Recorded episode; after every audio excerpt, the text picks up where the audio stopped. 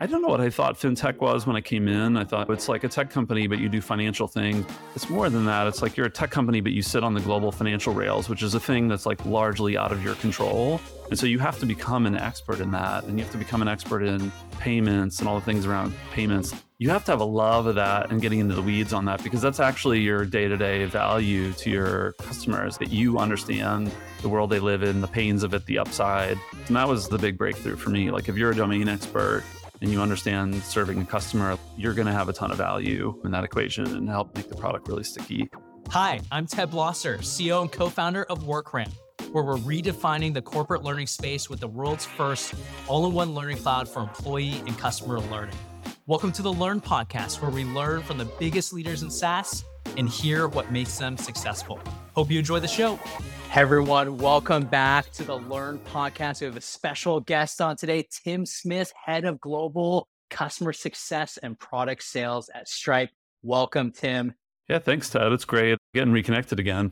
Well, Tim and I used to work at Box, so I was excited to have him on. His sister actually works at WorkRamp too, but we're here to talk about you, Tim, today. Let's kick it off with some background on yourself. Can you give us an elevator pitch on who you are and what you do at Stripe?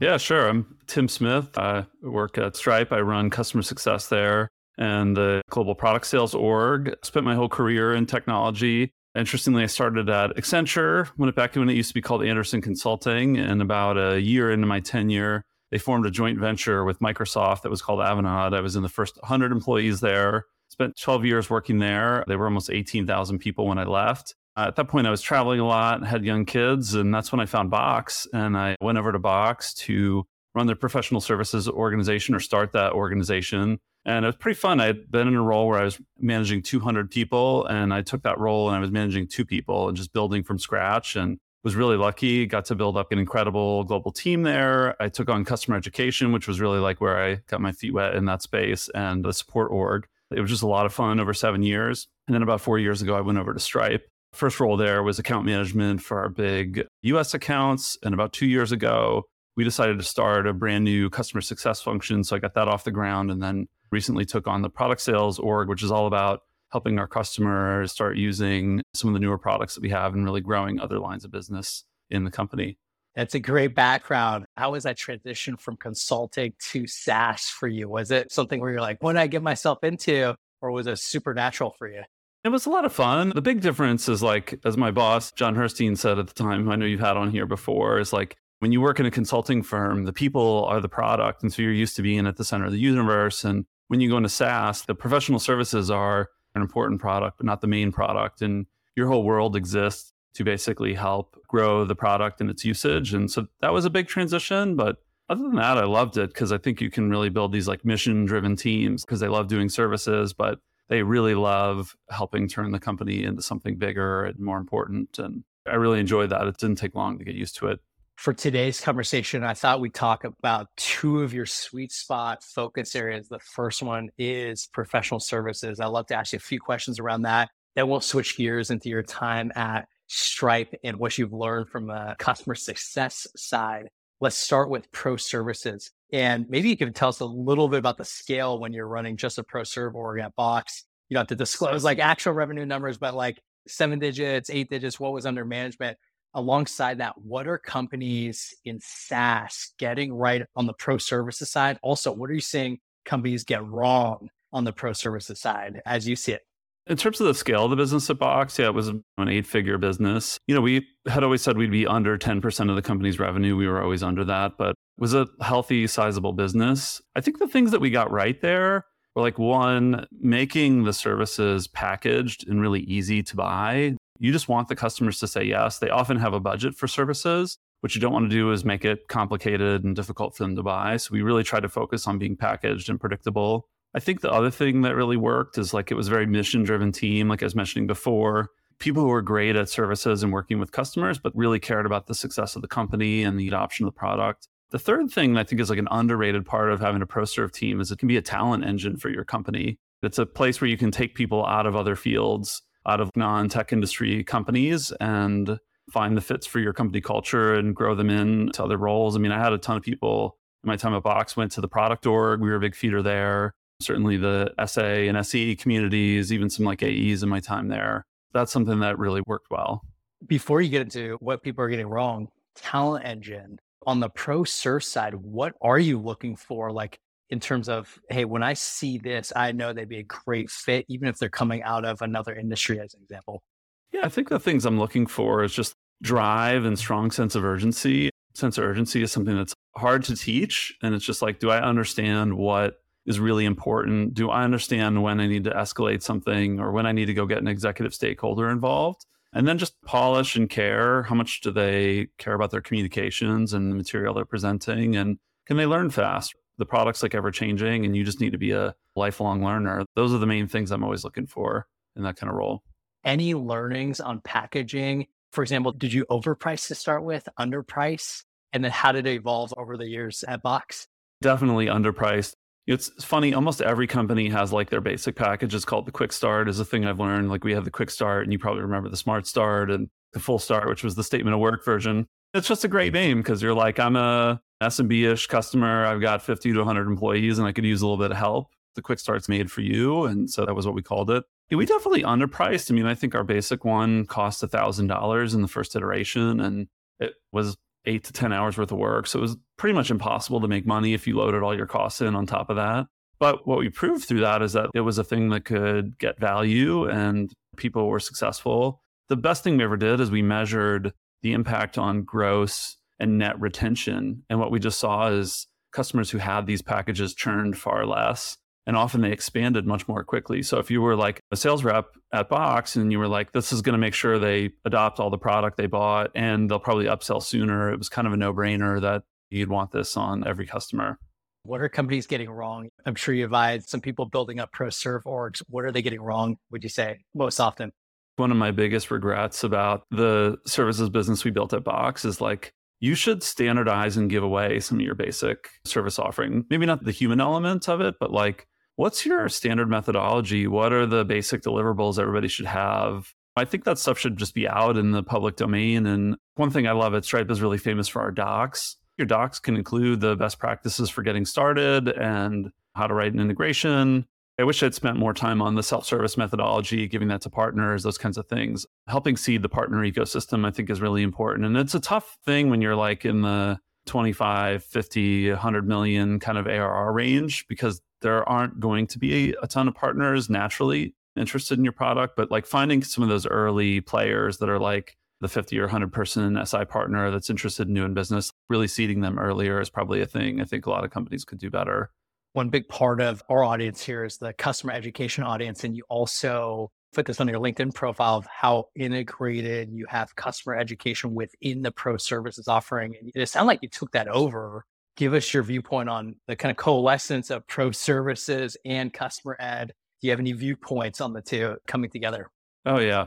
I love the customer education. I mean, that is one of my like secret joys in my time at Box. It was a really fun team. Basically, I was asked early on, we had somebody named Maria Marquis, and she was like part-time CSM and part-time education person. And it's like, do you want to work with Maria to go build this education business? And that just ended up being like an absolute blast. I work closely with Maria. She's like well-known in that education community now. Brought in some other people over time, like Jesse Evans and Alessandra Marinetti were all people that worked on my team. But we hired atypical tech talent. We decided it was more important that the training was just like fun and engaging. So we had a bunch of people who were just actors and just characters in general. And their whole goal was like, how do I make training a Box admin really fun? It takes a certain kind of mind to do that. And so we ended up with this group of fanatics. When we would launch a new class, they would just take it. And there were these people that would like often take the same class over and over again, just because they loved being part of that education experience. I never even thought that would be a thing. And so what happened is eventually with our ProServe, customers would just come back to us and be like, hey, we want some private training. And so we went back and we're like, hey, Maria, can we do this just like a class that doesn't have other people on it? And I was like, yeah, sure. And then they were like, can you tailor it more to our workflows, our culture, our company? Will pay you a 5 or 10x premium for that. So that business just took off on its own. And maybe there were like 10 people on that team. And we just had like a deep backlog of both public and custom training. And it was a great product and a lot of fun and just was like part of our service offering. I want to switch gears into CS in a second, but I want to double click into the customer education for a minute. when you saw an org get to 10, 11 people, I think a lot of people rarely see that scale. Like you might have one or two instructional designers and a program manager. How did you justify getting your customer education program to that scale? Was it purely by the soft numbers of let's look at these accounts and they have great NRR and great NPS scores? Or were you using hard metrics to go justify this up to John and Aaron Levy? Like, how were you justifying investing so much in a team? Yeah, it's funny. Early on, even before we had the professional services training, I remember going to an operating review with Dan Levin. And we were real early in the program. We had like one or two people, and we had trained 500 people the month before. And Dan was just like, never show me this slide again. 500 is just not a relevant number. He's like, when you're training 10,000 people, you can show me the slide.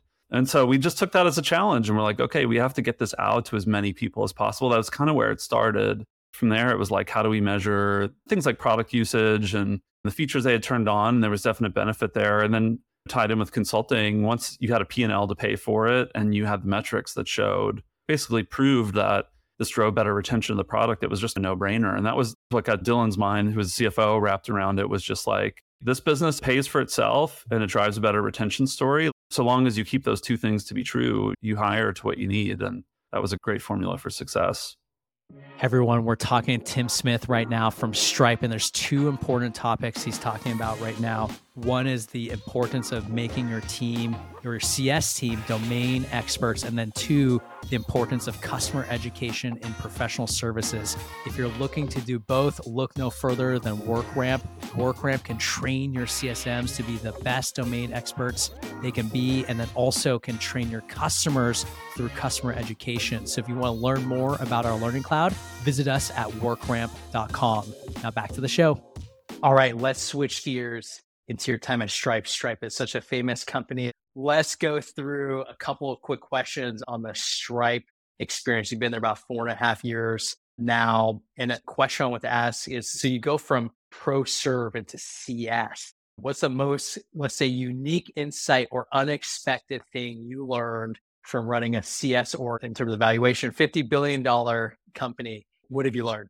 I felt very lucky at Stripe. It is just inherently a customer-centric company. Our very first company operating principle is users first. Our weekly all hands has a customer on it every week. Our product managers are always out interviewing customers. So sometimes I feel like customer success is like a religion. It was just already a thing at Stripe. It just wasn't called that. It was more that we had started to get into some of these bigger, more enterprisey kind of accounts, and you needed that capability. For me, the biggest insight is just I've realized that CSMs need to be domain experts. So like fintech is kind of wild in general. I don't know what I thought fintech was when I came in. I thought it's like a tech company, but you do financial things. It's more than that. It's like you're a tech company, but you sit on the global financial rails, which is a thing that's like largely out of your control. And so you have to become an expert in that. And you have to become an expert in payments and all the things around payments. You have to have a love of that and getting into the weeds on that, because that's actually your day-to-day value to your customers, that you understand the world they live in, the pains of it, the upside. And the CSMs, they're not solution architects, right? So they're not the ones telling you what to do with the APIs. They're really the ones that deeply understand your business and then can tell you how the product can be optimized to get the most out for your business. And that was the big breakthrough for me. Like if you're a domain expert and you understand serving a customer, you're going to have a ton of value in that equation and help make the product really sticky. Your mindset that hiring CS people that are not domain experts and then you convert them to domain experts. And if that's the case, how do you convert people to become domain experts? Have you figured out the playbook? For example, is it just like amazing onboarding that's a lot lengthier than a typical SaaS company? What have you done there? Yeah, it's definitely an intensive onboarding. The best teams come from blending talent together. I've seen that all through my career. And that was certainly something I know in our time at Box was like blending who was the homegrown sales talent with the people who had spent 2 decades at Oracle. And we've taken the same strategy in the CS org, which is like some people come from a financial services background, some from a tech background. Blending them together gets us the best of both. Even one of my longest tenured managers, she comes from 20 years in banking, and I had a really long tenure in tech. And so we've worked really well together because of that. But the onboarding is a big deal, and everybody has to learn about financial technology at Stripe in general. But then we go much deeper. We have a program of shadowing, and you do a mock demo and run through QBR and a bunch of reporting. And it does take time to really get sharp, because if you show up in the user conversation and you don't know anything about the domain, you're really not adding enough value to that conversation. You learn from your peers. That's what payments are like. It's really deep, but there is some structured curriculum pieces to it as well. I know you have the best API docs as an example, but do you have strong documentation culture internally that also helps people become domain experts? If that's true, how do you make sure everyone contributes from the team? Stripe is all about docs. We use Google Docs internally a ton. I mean, presentations are not as commonly used here. A really deep reservoir of Confluence content. And I kind of joke, when you're new, you go through the Gartner hype cycle of at the beginning, you're learning a little bit about payments and you're so excited. And then there's a point where it's the more you learn, you realize the less you actually know. And so it'll be I want to learn more about credit card disputes. And so you go read the Canonical article and you get done and you're I just learned about 10 more things I didn't know. And so docs are definitely a core part of the culture. And we're constantly doing projects to refresh our content, make sure it's updated. It's just a cultural part of our org, helping other people. It kind of works if there's a new CSM on the team, you want them to get sharp fast because we're constantly stretched for capacity, and getting that person ready and making sure they have the right content is important to the team's success. I want to talk about the sales aspect of being in customer success at Stripe, but before I do that, can you give me a quick understanding of the commercial aspects that a CSM owns, like renewal, for example, upsells, just so we all have good context into this question?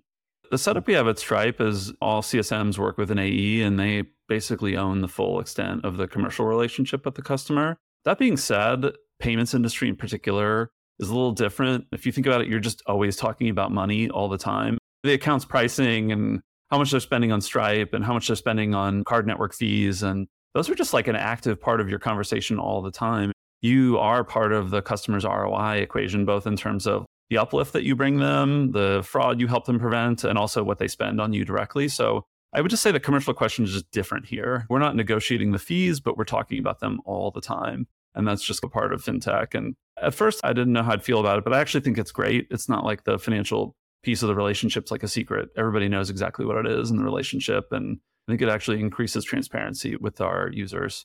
So let me ask you this broad question, and it kind of relates back to what you said earlier around how you hired for professional services, professionals that weren't typically in the industry. When you're building out CS teams and you need someone who is comfortable talking about commercials, is comfortable talking finance, is comfortable closing or asking for more from a client, how do you instill that commercial mindedness? Is it through things like extensive training, sales frameworks you actually put on your team from a traditional sales trainer? What is it that helps take a traditionally molded CSM who's not comfortable with that to the superstar who can be a CSM and talk about commercials, or even in the pro services world, hey, I want to upsell you into a package. It's going to cost money. What's your philosophy around that? Well, I think it's twofold. One, because we do hire a decent number of people out of the financial services industry where account management is the most common kind of existing customer servicing model. That inherently is those people come comfortable talking about commercials. We still have to reinforce with our teams all the time, even on things like professional services or paid support offerings. I think sometimes people's default is to feel bad talking about those things. I hate to bring up that I'm going to ask you, spend money on this support service or this professional service. But we just have to remind people all the time that these are valuable offerings that we work really hard to bring terrific people into our company. And when you're paying for these services, you get a value, you get a high ROI out of it. I think that is a learned behavior for almost everyone. And then when you ask, being prepared to back it up, why is it worth the money? So not everybody comes innately with it. And it's just a thing we got to help people along with. And managers push it in their conversations with their directs is probably a big part of it. The last thing I'll ask on the CS side, and we'll head into the learn rapid fire round. Is there a change or an improvement you made that had more outsized returns, like a segmentation as an example, or something like that, that you can recall, that you're pleasantly surprised with? I think one that I'm fond of in this organization is we have the CSMs, they're industry domain experts, but then we actually even have a small team that I also run called Payment Performance.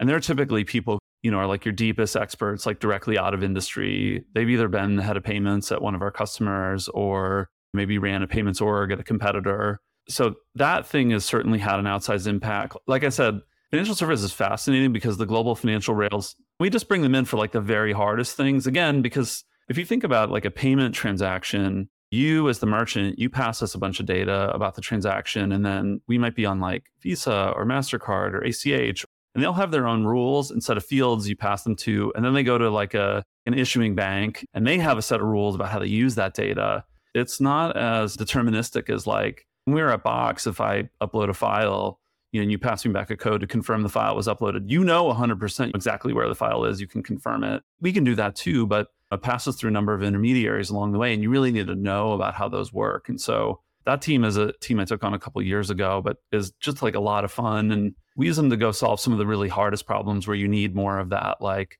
cross-industry underlying rails capability, and that we get a great return out of. And I always joke with that team that their main job is to like put themselves out of a job. So whatever the hardest thing is you figured out last year, we just need to make it available for everyone on the team. And so that shows up for us like in authorization rates, which is like how many of your payments are being accepted, or network costs, which is for the fees that the card networks charge you. How do you most optimize those so you pay exactly what you should pay versus you pay a bunch of penalties? So that's a thing that's gotten us really high return. We've turned like one-offs we've done there into just ways of working. And then every CSM, every AE is using those tactics in their accounts. And that has kind of just had like an incredible return for us.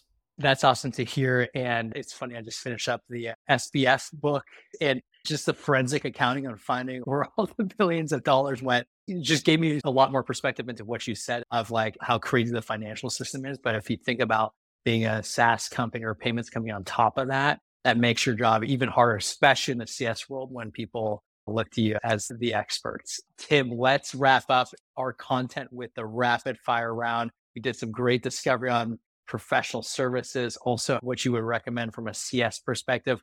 We'll close off with just a few quick questions for the audience, just to learn a little bit more about you. I'll start with this. What is one podcast, book, or blog you've learned the most from, or that is top of mind for you right now? Probably one of my favorites is Invest Like the Best with Patrick O'Shaughnessy. He just has like leaders of incredible companies. Hopefully, Ted, I'm hoping to hear you on there at some point. But I enjoy learning about how have other leaders learned their way through a business? What are some of the discoveries they've made? I just find he gets a lot of the really human elements out of people. And then they have a companion called Business Breakdowns, which is like a great way to learn about your customers and competitors. So yeah, that's a favorite. Have you listened to the Founders podcast in that network? Have you started listening to that one? Oh, no, I haven't. Sounds like a good one.